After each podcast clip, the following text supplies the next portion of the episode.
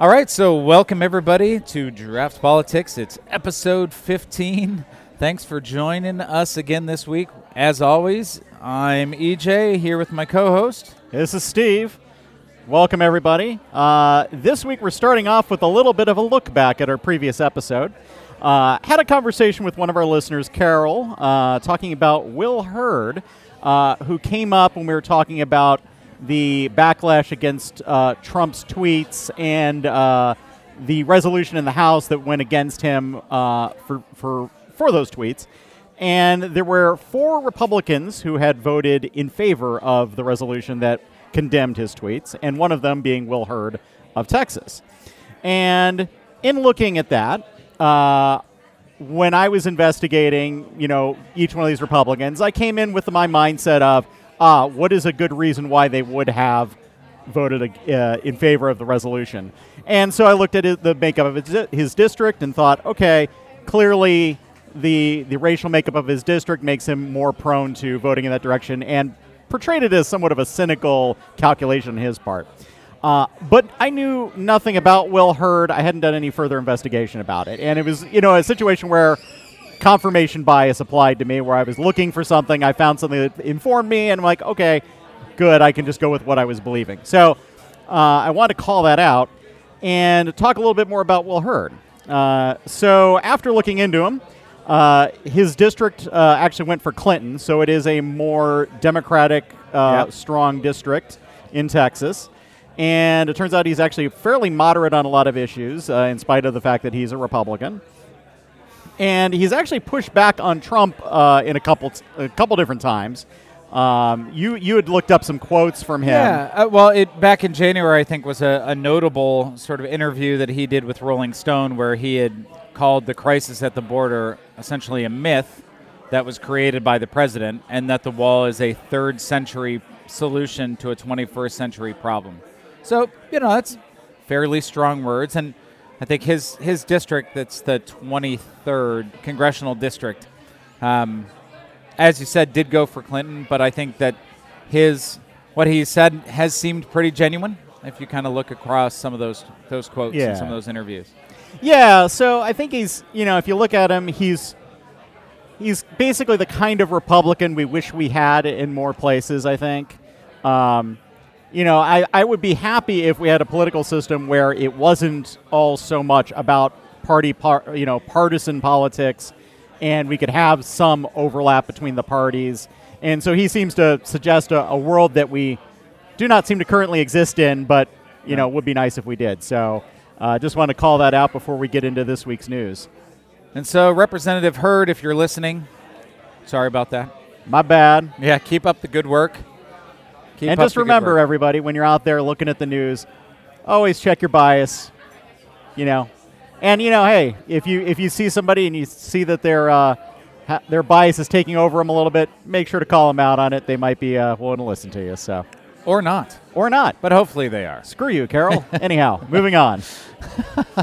so I think, you know, some big things happening this week, and to my mind, the single biggest thing that's happening is going to be Robert Mueller coming in, going into the, the Hill, and testifying for five hours this week on Wednesday.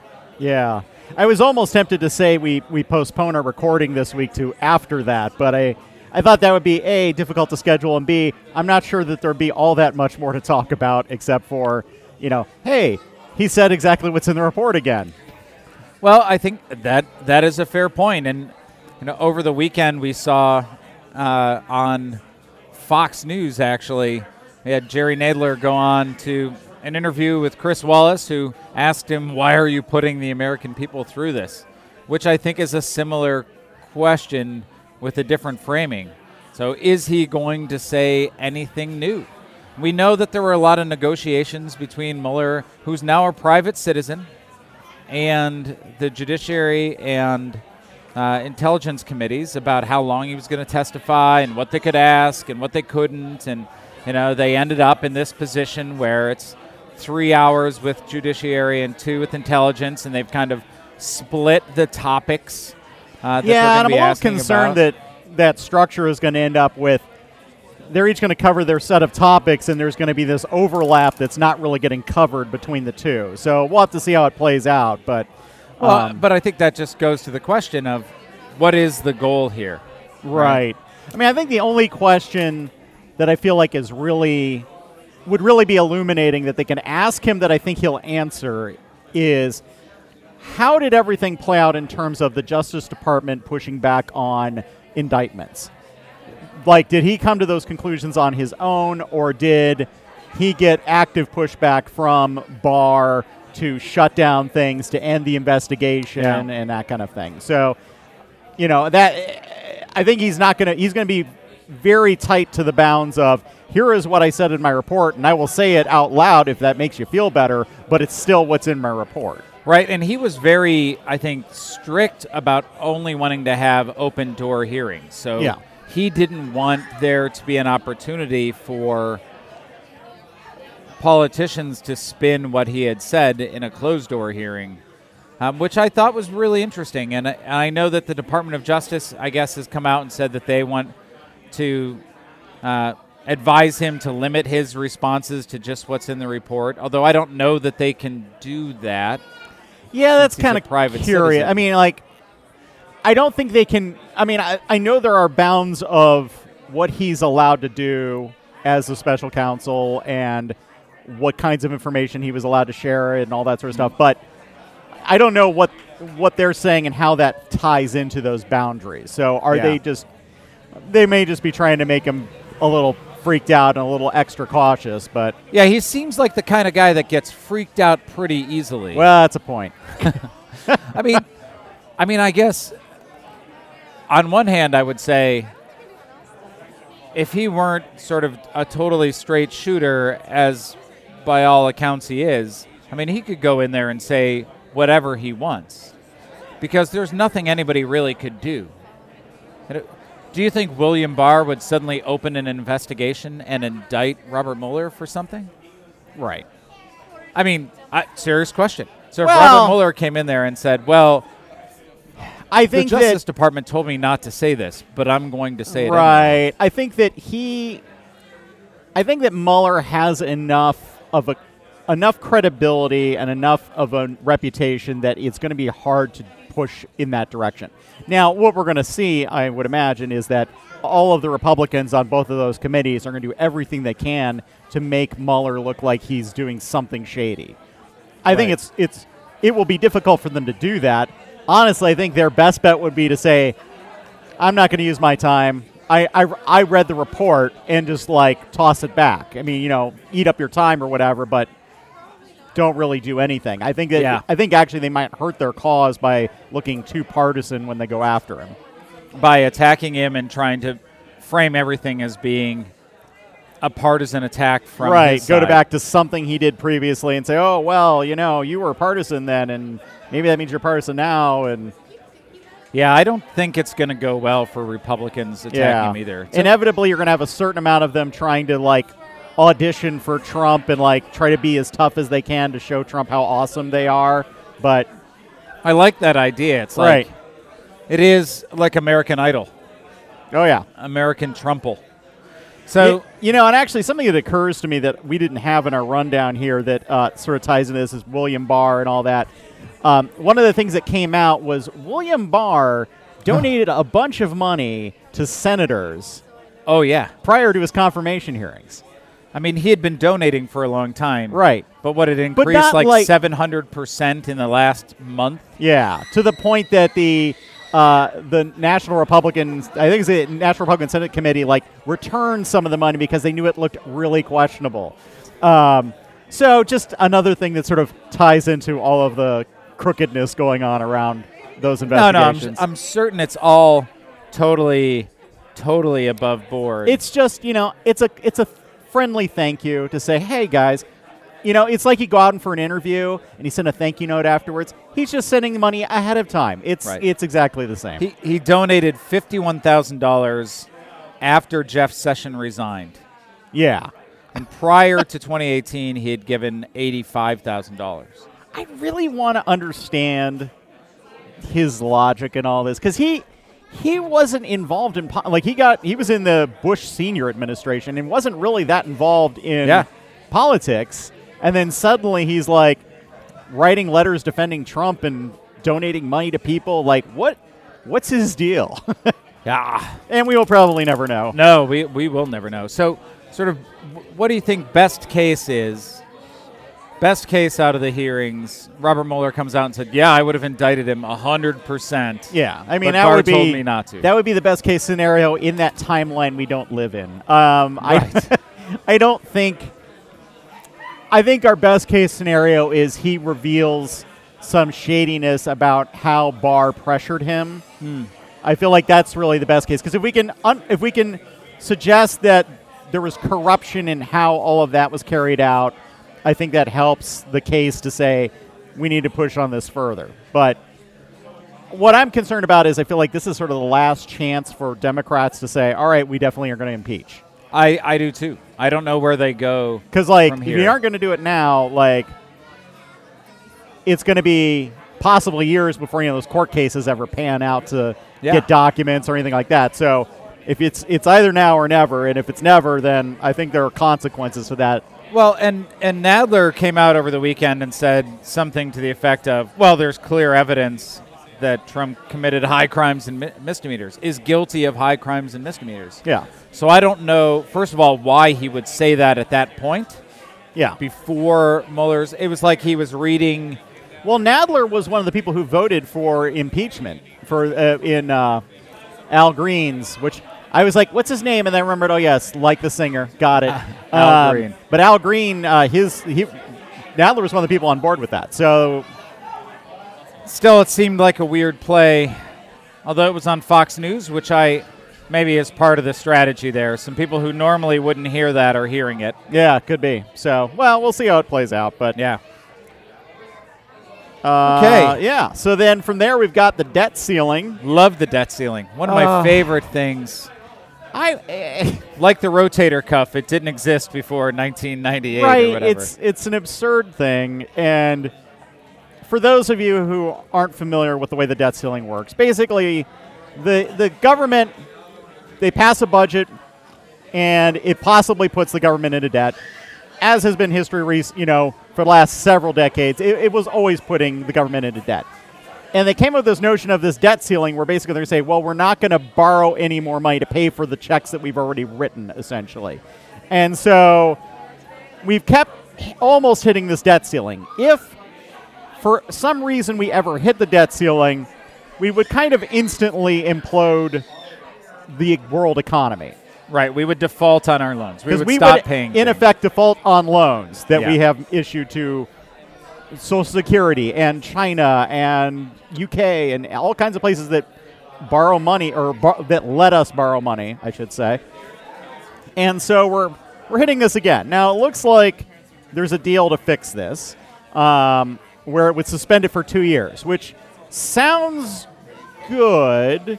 But then I realized two years means, oh well, we're just going to kick this down until Democrats have to deal with it if all goes well. Right. And remember, the debt ceiling first came into play thanks to the Freedom Caucus, right, who Right. used this as a cudgel, essentially. Yeah, and like up until that point, nobody ever tried to negotiate over the debt ceiling because Right. it was a stupid idea, and it's still a stupid idea. Um, and I've seen a lot of, you know, progressive or democratic people talking about, oh, we should hold the, you know, use the debt ceiling to get things done for progressive policy or whatever. Like, no, no, no, no, no, stop. Don't ever use the debt ceiling. Yeah. Like, just just say it's it's write it off. Say debt ceiling's going to happen and move on, and it shouldn't even exist in the first place. Right. And I'd love to see them pass a permanent fix to it, but Yeah, I don't know what. I, I mean, I guess the permanent fix would be to say, you know, we're not doing. Uh, the government will always pay back our our loans. Yeah, and you know, I think there are several there are several laws and there are places where you know there's supposed to be some fiscal control, which I frankly am okay with, but they all seem to have gotten bastardized and used inappropriately in one way or another. for sure. Yeah, I mean, and, and ultimately, what we find is that deficits aren't important when Republicans have control. but they become very important when Democrats have control. Right. And so, as much as I, so I think that we are a little too cautious about our debt, but at the same time, there is a fundamental limit to how much you can borrow and what you can get away with. You know, there's balances of like you can print more money and da da da, and that all works up to a point. We don't know what that point is. No. Um, so we have some flexibility, but we need to stop treating it as the thing you do when Democrats are in power to keep them from being able to do good social spending. Right, exactly. I mean, if you've got the money to give trillions of dollars away in tax breaks, Right. Rand like- Paul. yeah, ex- exactly. Steve Mnuchin, like, I don't know why we're suddenly running out of money. I don't, I have no idea why revenue has dropped. Right. Can't imagine. Could be anything. Yes. Could be anything. And I saw, you know, in the notes, like, talking about the sequester going away. The sequester from 2013. Yeah. Which I was thought it was like yesterday. I remember this. I remember the fiscal cliff Oh yeah. and the sequester. All of the great, great taglines that have gotten applied to budget impasses in the past. yeah. But this all has to be done before they go on recess, right? This is Well, that's a theory. Yeah, they want to get this all done because otherwise, there's a risk they hit the debt ceiling before they get back from recess. Um, and given that it's Republican Trump administration people running this sort of like deciding how all the money gets shuffled around or whatever, I don't trust them to do it right. so I'd rather I'd rather err on the side of caution. yeah, yeah. But it seems like they're on track to get it. it done. does. You but know, of course, I'm sure to kick nervous because the down the president is like, "Hey, good job, guys." Right. Whoa, whoa, whoa, whoa! Hold on, hold on. I rethink any ti anything where, like Mitch McConnell and the president are like, "This seems like a good idea." Yes. Yes. Yes. So, So Puerto that- Rico been in the news again, Yes. thanks to, and I don't think I'm getting this number wrong. 700 pages of texts between the governor of Puerto Rico, uh, Rosselló, and his aides and advisors. Yes, and saying all kinds of things that, in addition to being sexist and uh, homophobic, uh, also talked badly about victims of Hurricane Maria, which was notoriously somewhat screwed up by exactly this person. So that's probably not a good idea. Um, so No. there have been protests calling for his resignation. So far, he's tried to sort of split the difference and say, "Well, I'm not going to resign, but I won't want run for reelection." Yeah. And then People he'll run for reelection, is my guess. But yeah, exactly. And he's like, I think people are in a forgiving mood. Yeah. It doesn't appear that they are, Yeah, no, nor that they should be. no. Although I, I did read and heard some great stories about this where people in Puerto Rico are like, couples are taking turns reading the texts to one another just so they get through them all because they all want to read them. Oh Lord. Now, but, but I, I just want to put this into some some perspective, right? 700 pages of texts that people across Puerto Rico are reading, they're diving into, they're trying to understand, and this came from a an investigative uh, journalism organization in Puerto Rico, and in the U.S. we can't get our representatives to read the Mueller report. I, I, I saw some of the translations, and I was I was pretty shocked the way that he was referring to his own citizens. Yeah. Um, and of course, then the president, you know, jumped on that and said, "Well, we've sent, you know," and he made up a number, eleven quadrillion dollars to Puerto Right. Rico, and it all gets, you know, so none of that looks good for anybody. I think an important message if you're if you're a politician out there listening to our podcast, first of all, review us on iTunes. Second, uh, Definitely, and when you're talking about literally anything on email, on text, on Telegram, on Facebook, Twitter, assume everybody is going to see that. Yeah, And because they will. like security is a hard thing to get right. Right. Somebody, who's in your campaign might decide they don't like you and reveal that information. Just just don't. just remember that it will be seen and be be good. This episode of Draft Politics brought to you by Signal. Signal, a messaging app that's encrypted end to end and instantly disappears. Send all of your racist, misogynistic texts with Signal. But it doesn't instantly disappear, so that No, doesn't I work would. out. Just kidding. What I forget which the one. What's the what's the one that all the all the youngins like to use to send messages that it instantly the WhatsApp? disappears? Is it WhatsApp that does that? WhatsApp that's owned by the Facebook. It's owned by the Facebook. Yeah, you don't use that either apparently. Know, but Signal, man. Signal. then it'll be encrypted, so you'll know that only the people you send it to can rat then you out. share it.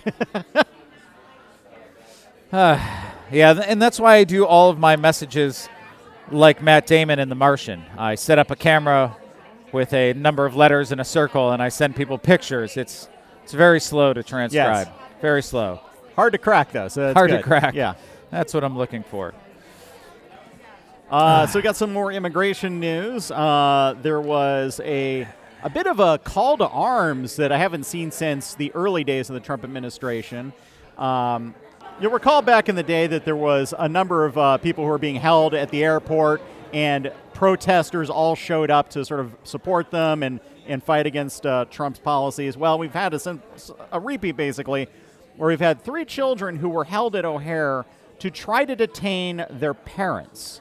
Certainly what it seemed like, right? Yeah, so, and so- two were citizens, Yes. right? Citizens of the U.S., U.S. passports, all under the age of 13, I think. Yes. And so what they were trying to do, it seemed that CBP was trying to get them to have the parents show up and to turn themselves in to be deported. Right. And there was a call to arms on Facebook, and everybody showed up. Even the dog showed up. That was very nice of him. Um, and uh, it, it all ended up working out okay. The, the children were released. And, the mother, the mother came and picked them up from. Yes. So two of the children were released to her custody.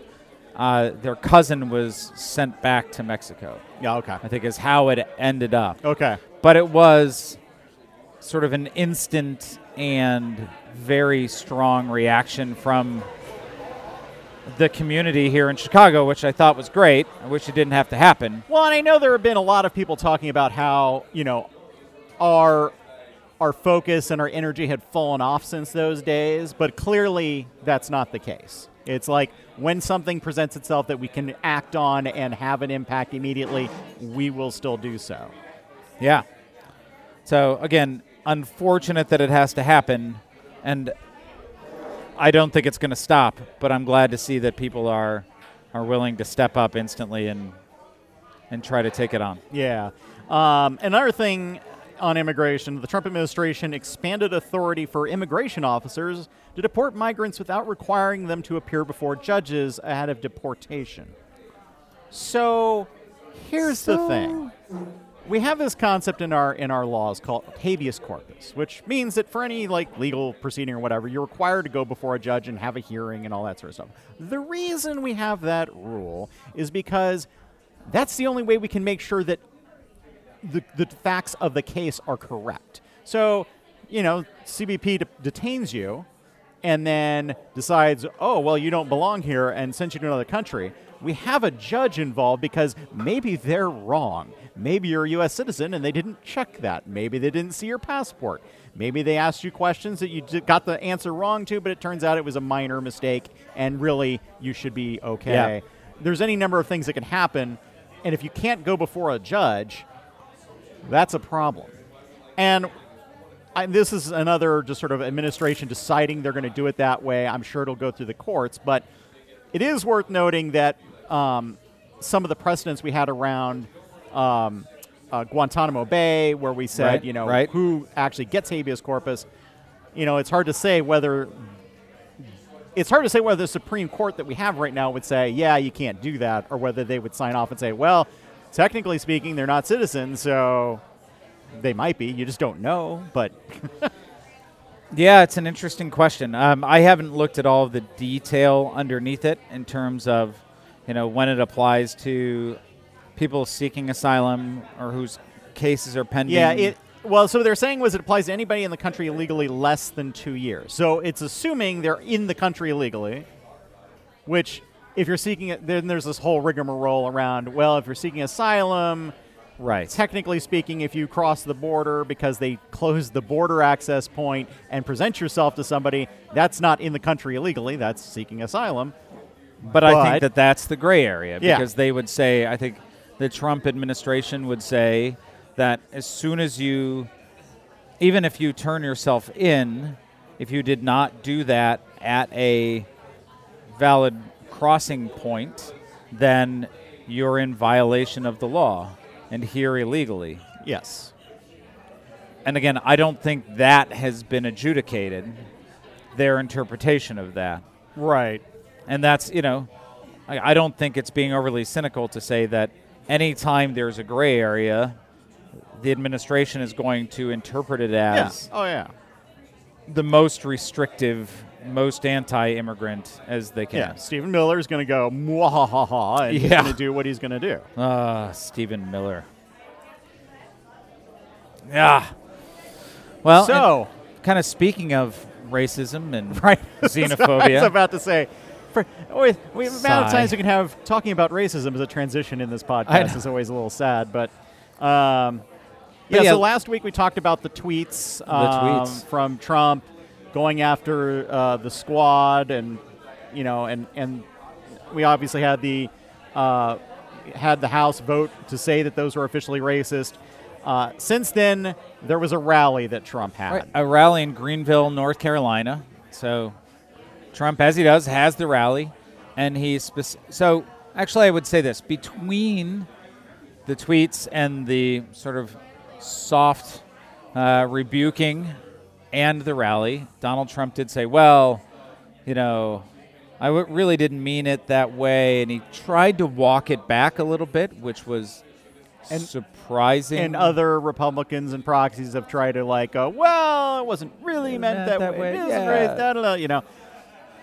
but Yeah. then there was the rally, yes, And in the rally, he brought up uh, Representative Omar from um from Minnesota, and the crowd immediately started chanting, and I mean immediately started chanting, "Send her back." And Donald Trump stepped back from the podium and kind of smiled in that smug ass way that he does.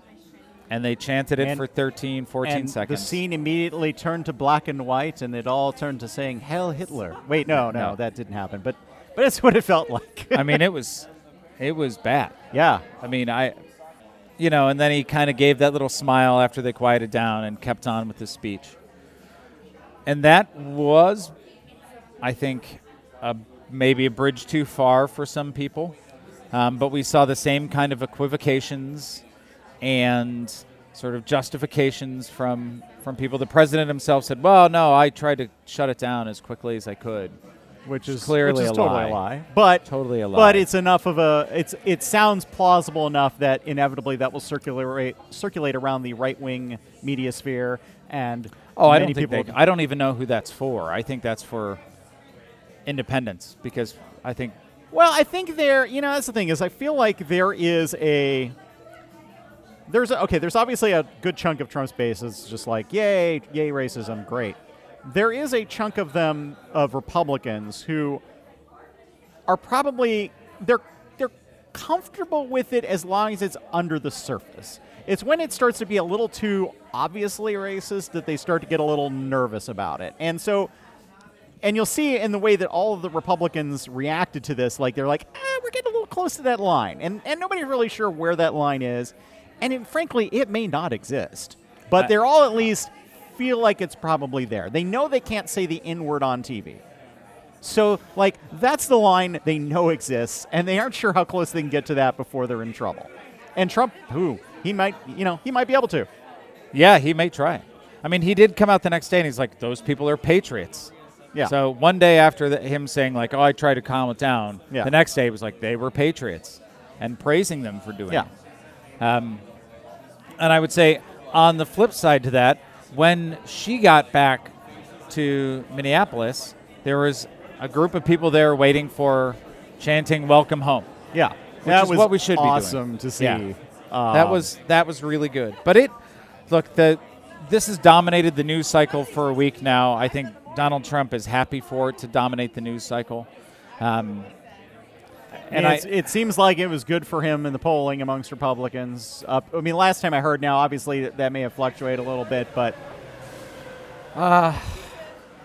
92 to 93 percent of Republicans believe that Right, he's right, doing a good job. And look, I, you know, I think again, most of these actions are baked into the to the numbers, yeah, um, and it's uh, it's sad that that's that's the case. And the longer it goes, where his approval ratings kind of hover at the same place, I think he'll think that he's doing the right things. yep, Um, and in his mind, and not to be especially disproven by 2016, but I think in his mind, there are a lot of people where there is no, you know, they're they're nervous about talking about it in public, but they're not nervous about voting for him in the privacy of a voting booth. yeah, that's true. That's true. So, you know, I think all we can do is keep calling it out and keep talking about the positive things that that all of the people who are trying to kind of move debate forward are doing. Yep, Um, but it's scary stuff. Scary stuff. absolutely. So that Hey- wraps up a lot of uh, the national politics. Uh, we've got a little bit of international. Yeah, and I, I want to touch on this because I like talking about scary stuff. Uh, and and I think there's a microcosm here around Iran and the U.S. and the U.K. And there are lots of things that are really interplaying right now that you know we're not going to have answers about, but I want to set it up because you know things are going to maybe get clearer but I think it's important for people to just kind of know what's happening and how things are interrelated. So, you know, obviously over the last month or so, there's been some saber rattling with Iran and like shooting down of drones and did we do this? Did we do that?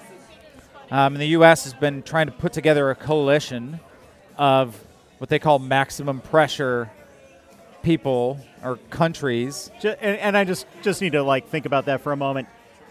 This president is trying to put together a coalition, Yeah, bringing people together in international politics. thousand points light. All right, well, good luck Yeah. with that. Anyhow, Well, and I think you know they're they're saying well Iran is a big threat to shipping in the Gulf in the Gulf and the Straits of Hormuz, yeah, uh, and so they're trying to get a group of countries together to protect shipping, and nobody's joining them. By the way, they're calling it Operation Sentinel.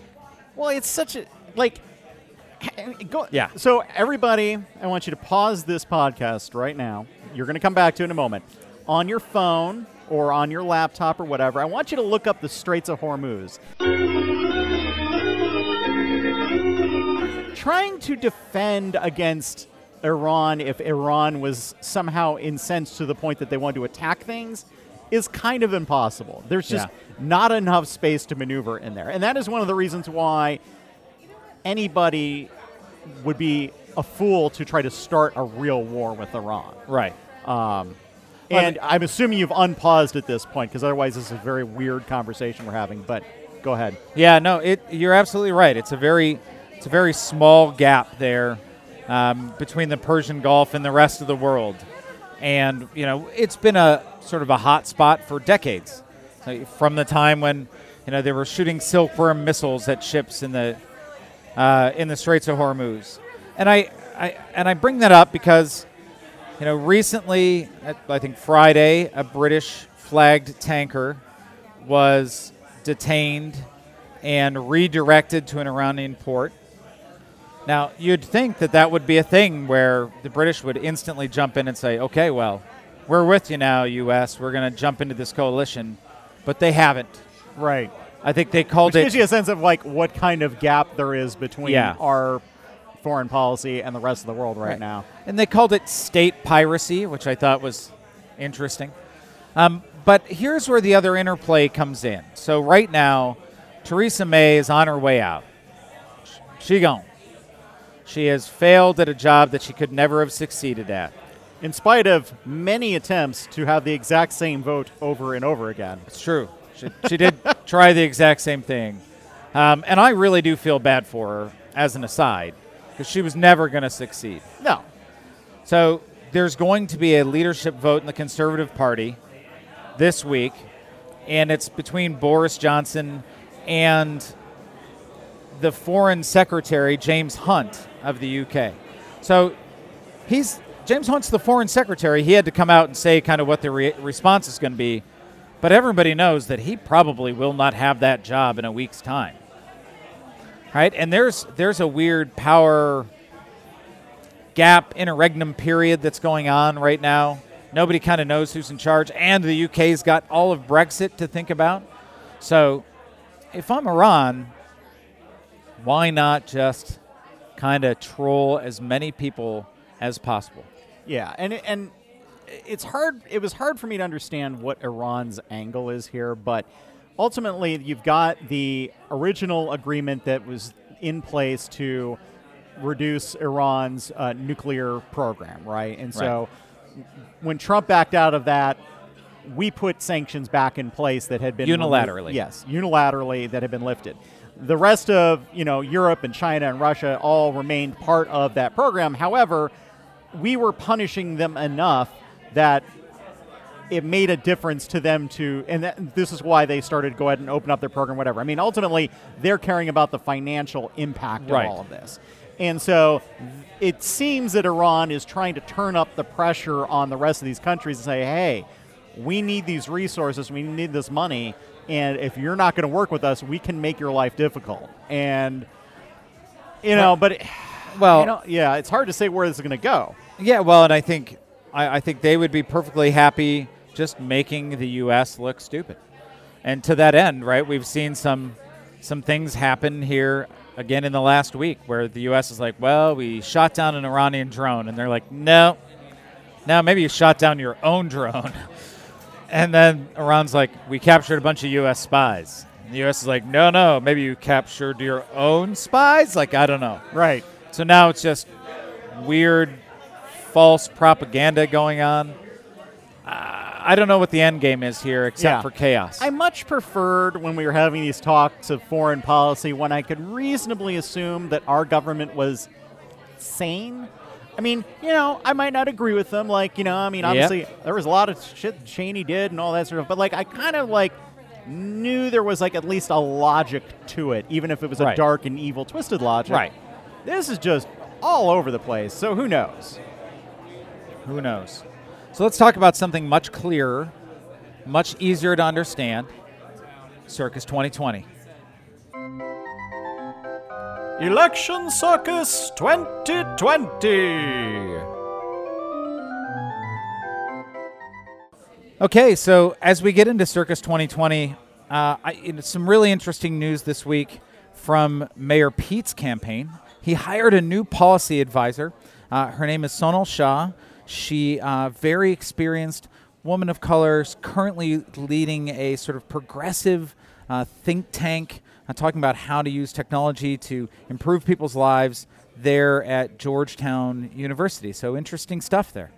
Yeah, and other interesting news. Uh, it turns out Mayor Pete hired a new policy advisor, uh, uh, Sonal Shah, uh, who's a Goldman Sachs, uh, had worked for Goldman Sachs and is a Google technocrat, and is presumably going to sell us out to the corporate technical overlords. So good to know. That is a tough one. Yes. Can't believe he did that. I, I got yeah. I week. researched that on LinkedIn, so you know that's how I know where she came from. So, uh, we we saw this we saw this come across our Facebook feeds. We have no idea what to actually make of this hiring, but it's interesting to see like how it was interpreted by people, and so we'll we'll see what to make of that going forward. Yeah, and I I found it really interesting actually that the article that I saw most shared about it actually called out.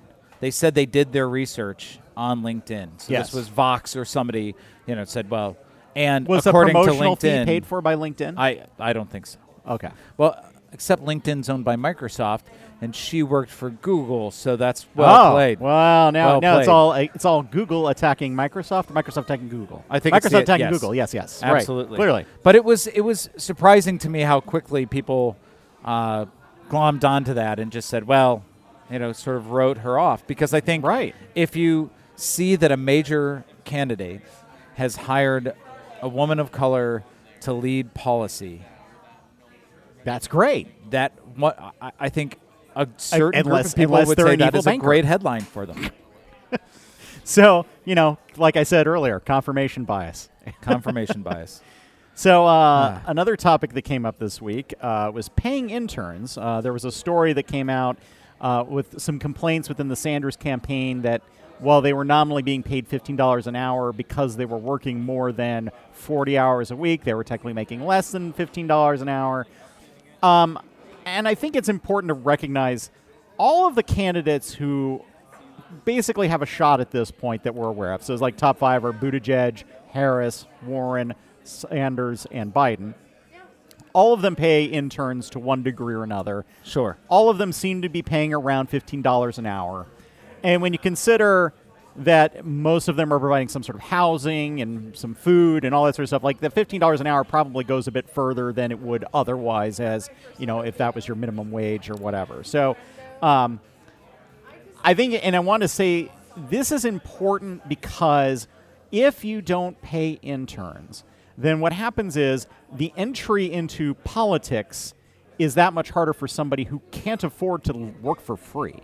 Right. And we've seen this in campaigns, you know, locally, uh, where you have, you know, younger, wealthier people who are able to volunteer freely because they have their families to back them and support them, and that gives them those toeholds into our political system.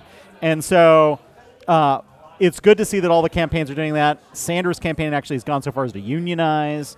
Um, there was a little bit of uh, hubbub about Warren and Biden having quote unquote volunteer fellowships where they are you commit to working a certain number of hours as a volunteer but it is a lower number of hours and there's training and other things there. So it's not clear if that's really exploiting the spirit of you know paying your interns or if that's actually something that's really valuable to some people who can do that.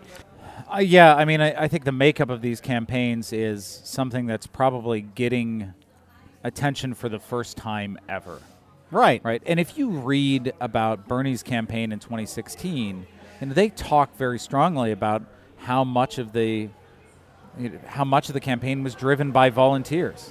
Yeah, and, every every campaign is driven by volunteers. Now, what is more recent phenomenon is that more grassroots running the upper echelons of a campaign. But like the door to door work, the people who are like there all the time, uh, cranking out the like you know the the walk sheets and all that sort of stuff. Those are mostly volunteers, no matter what campaign you're talking about at what level.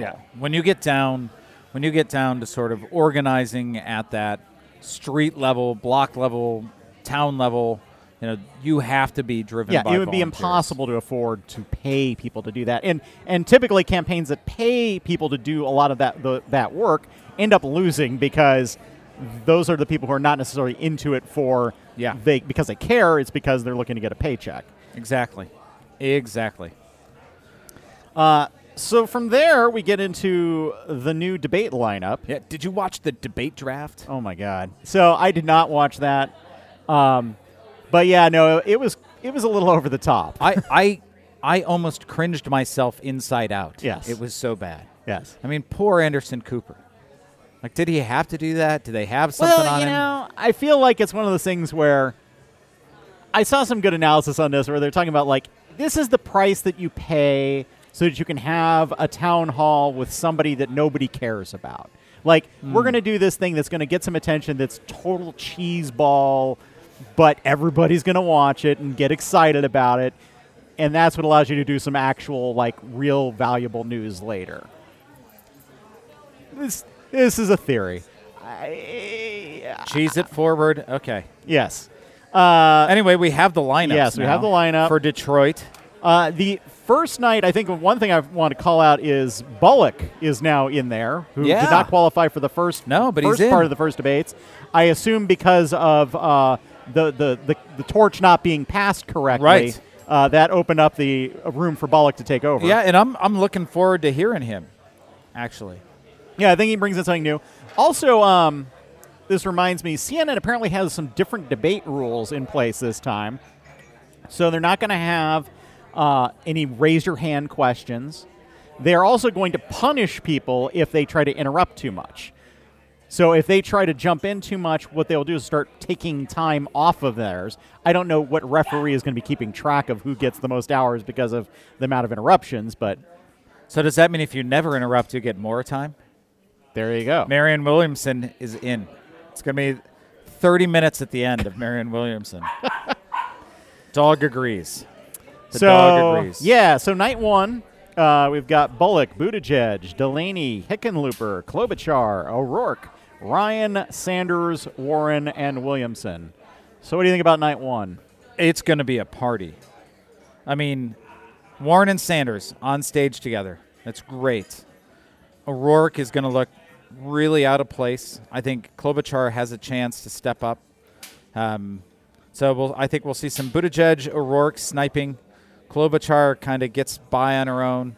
Um, Bullock has got to make a name for himself because it'll be his first time out. yeah, and everybody on that stage, other than Sanders and Warren, kind of has to do something to to Yeah. you know, or, or excuse me, Buttigieg is also in there. So, Buttigieg, Sanders, and Warren are all in that top five right now that all are qualified for the next debate. Everybody else has to do something to get their reputation out there, and so Yeah, I I wonder. We should take a uh, s- some side action here about the number of times Bullock says, as somebody who's been elected in a state that went for Trump, right, like absolutely, I think that's probably the beginning of every one of his responses. yeah, But I still am interested in, in what he has to say. yeah. No, I think I mean you know he's, I'm certainly more interested in, in him than Williamson. So it's true. It's true. Wh- what if there's a Bullock Williamson like just total fight? that'd be that'd be awesome. I, I yeah. So then, uh, night two, we've got Bennet, Biden, Booker, Castro, de Blasio, Gabbard, Gillibrand, Harris, Inslee, and Yang.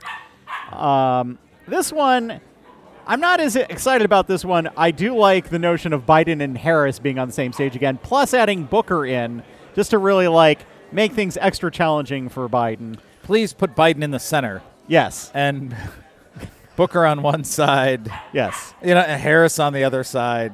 Just just hem him in, see how he does. yes. I you know, I look at this lineup and you know, that matchup is obviously the one that's probably going to get the attention. Um, I think Castro has a chance again to kind of to shine a bit um, because Yeah, yeah. I think it's. I mean, I think it's going to be interesting because Biden is going to. This feels like another opportunity for Biden to lose some ground here because you know he's got a, Yeah. a fair number of strong debaters there. Um, you know, we'll, we'll we'll see if he ends up having some more incidents like he did last last time. But I think he's just going to try to get through. yeah, oh yeah, Just try to make it through there, Biden. I, it's. Uh, I mean, I can't believe I'm saying this, but I'm already tired of the 20 people, and I just want them to be done. almost you know, through it. You, I'm I'm really just rooting for. It's like watching, uh, you know, a football game of two teams. You don't know why you're watching. You hate both teams. You're rooting for the refs, right?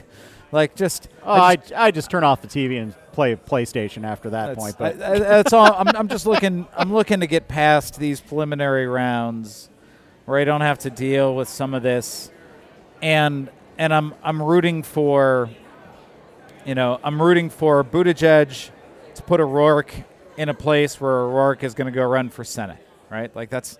I mean, yeah, I I would assume that after this debate, anybody who doesn't make any clear breakout is going to drop out pretty quickly. They're not going to have the funding to keep going. They're not going to have any clear path to sort of build their reputation and their name.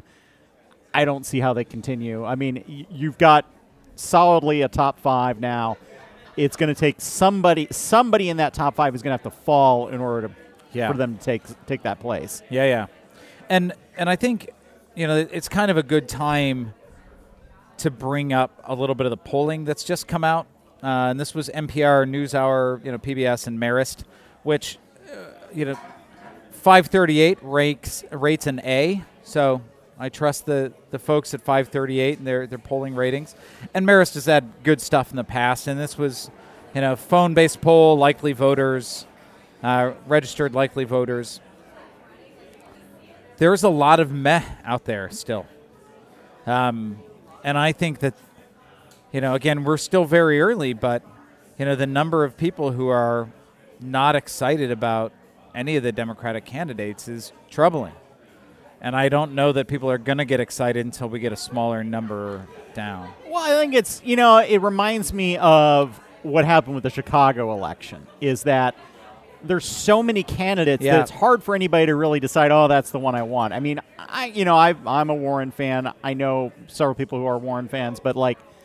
And you know, they're everybody's sort of backing behind who they're going to do, who are like deep into the weeds. But if you look at the like the broad public, like we're so early still. Yeah, yeah, yeah. It's true. I mean, you're one of the 17% of people who knows who they're they want to vote for Right. um, in the primary. Yeah. and that's that's huge. And that's of course in an overall electorate where you know 54% of the people say they won't vote for Donald Trump. That doesn't mean they're going to vote. Yeah. Um, 39 per pe- percent of people say they will vote for Donald Trump, kind of regardless. And I think right now, I like Um, I like those numbers. Yeah, but a meh turnout. Well, yes, and I and so that comes down to ultimately who that candidate is, and you know I think one of the things I want to talk about as this narrows down is like what kind of what gaming out how that plays out depending on which candidate we get. Like if Right. Sanders is the nominee, how does that affect the the middle of the road voters versus you know the people who maybe don't show up to vote but would show up to vote for Sanders and and how does that all play Yeah. out versus Warren versus Buttigieg? Well, and and again, that same poll, and I know I'm, I'm talking a lot about one poll, and if you've listened to the podcast before, I've talked about how polls kind of suck at this point, but this one I think is okay. And there's a specific thing here about people saying, I'm willing to forego alignment of the candidate with some of my values if I believe that candidate can beat Donald Trump. Yeah.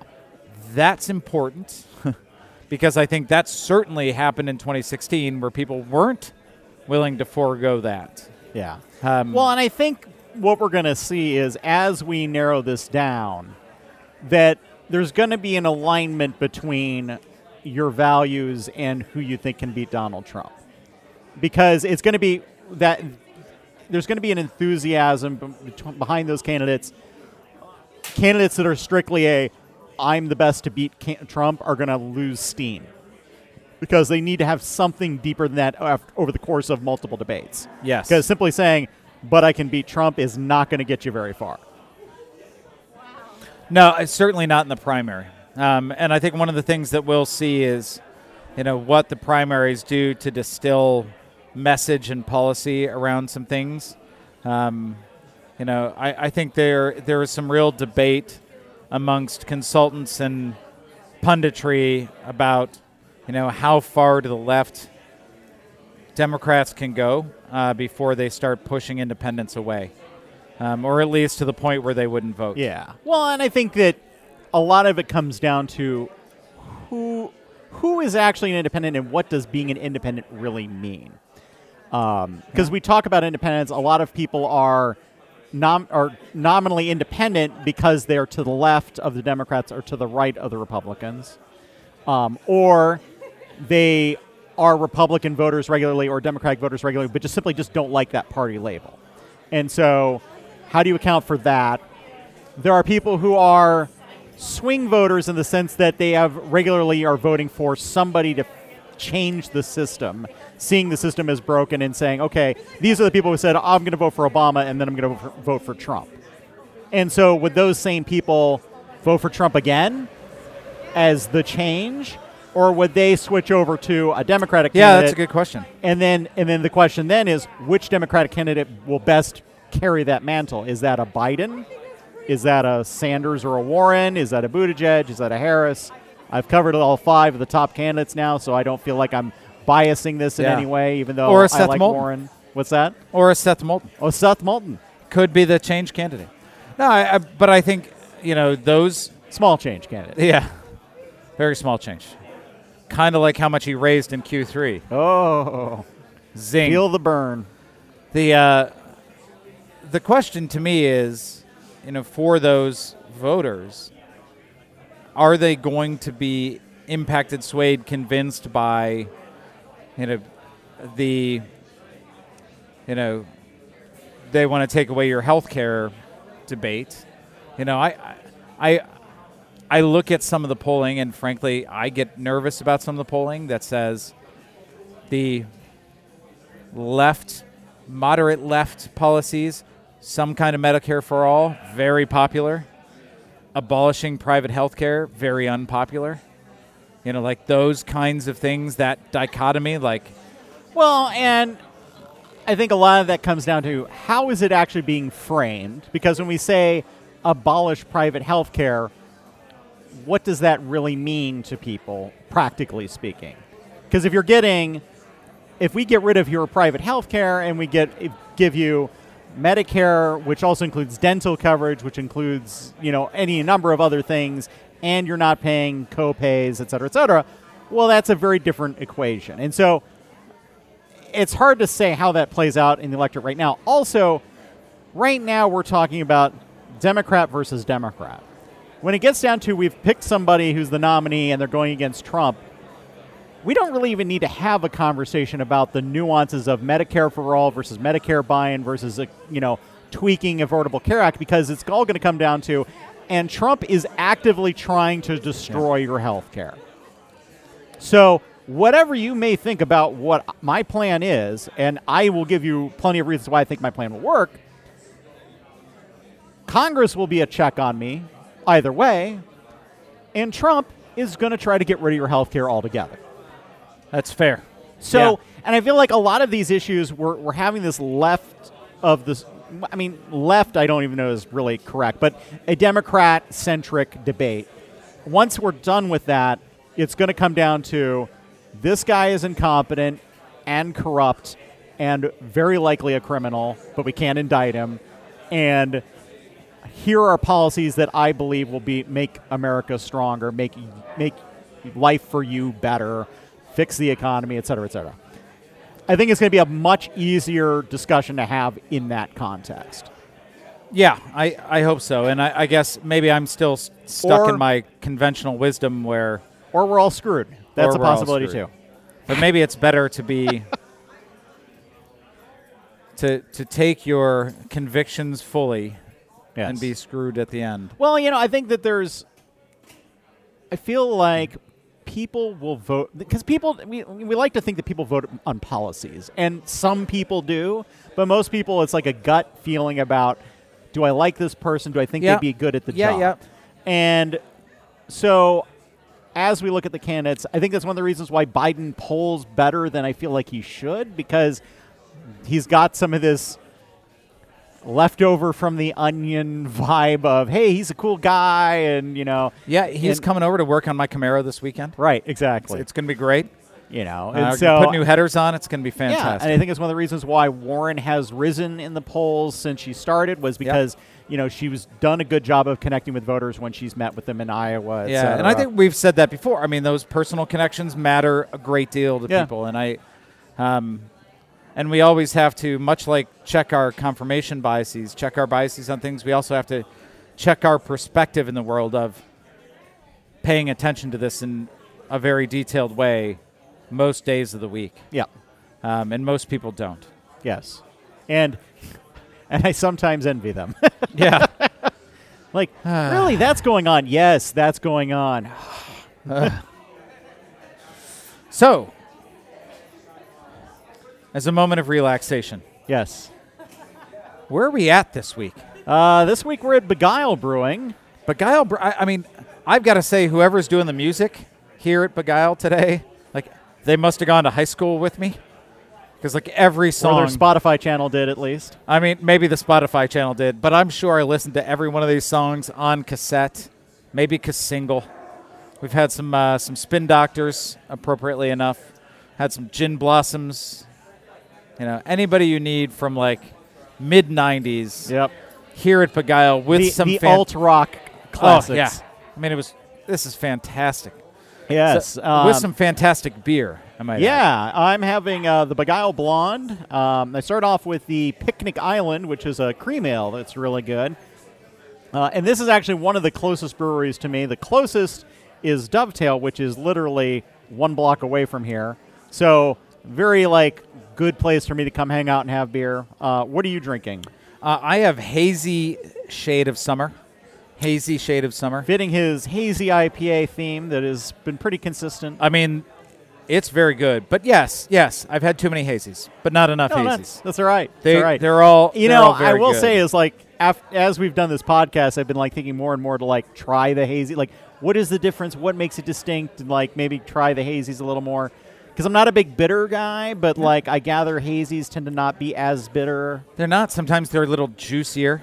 Yes.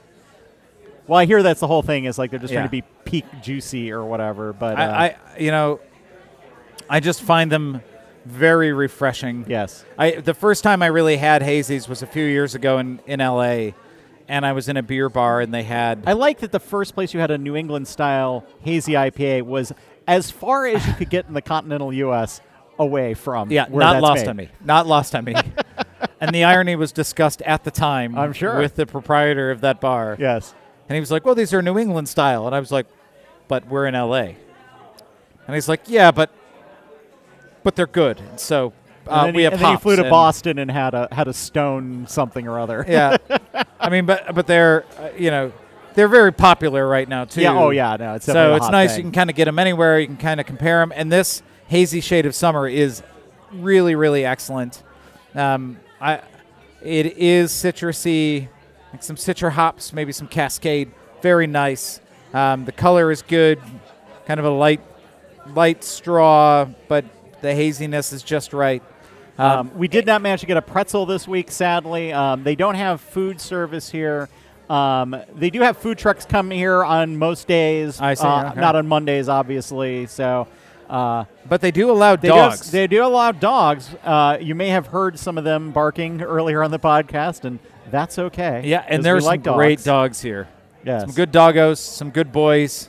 We've got uh, some Goldens that have just been flopping around, some boxers. I feel like this is the highest dog to person ratio of any bar that we've recorded in so far. Yeah, I think you're right. Because like every other one we've been to has been like one or two, whereas this is like it, easily half a dozen dogs right now. There's let's say two, four, yeah. There's six dogs in here right Six now. dogs. I think we're we're a good eight percent dog. yes. We need to In the find the, tap room and cat bar at some point. Pass. Yes, actually, I'm I'm allergic to cats, so that would be a bad Cat's choice. just knocking the glasses off the bar, standing up there, looking at you. As though we were just talking about him. He's got to chime in now. Well, their ears were burning. Yes. But I, again, uh, Begyle, it's here, just off of Ravenswood.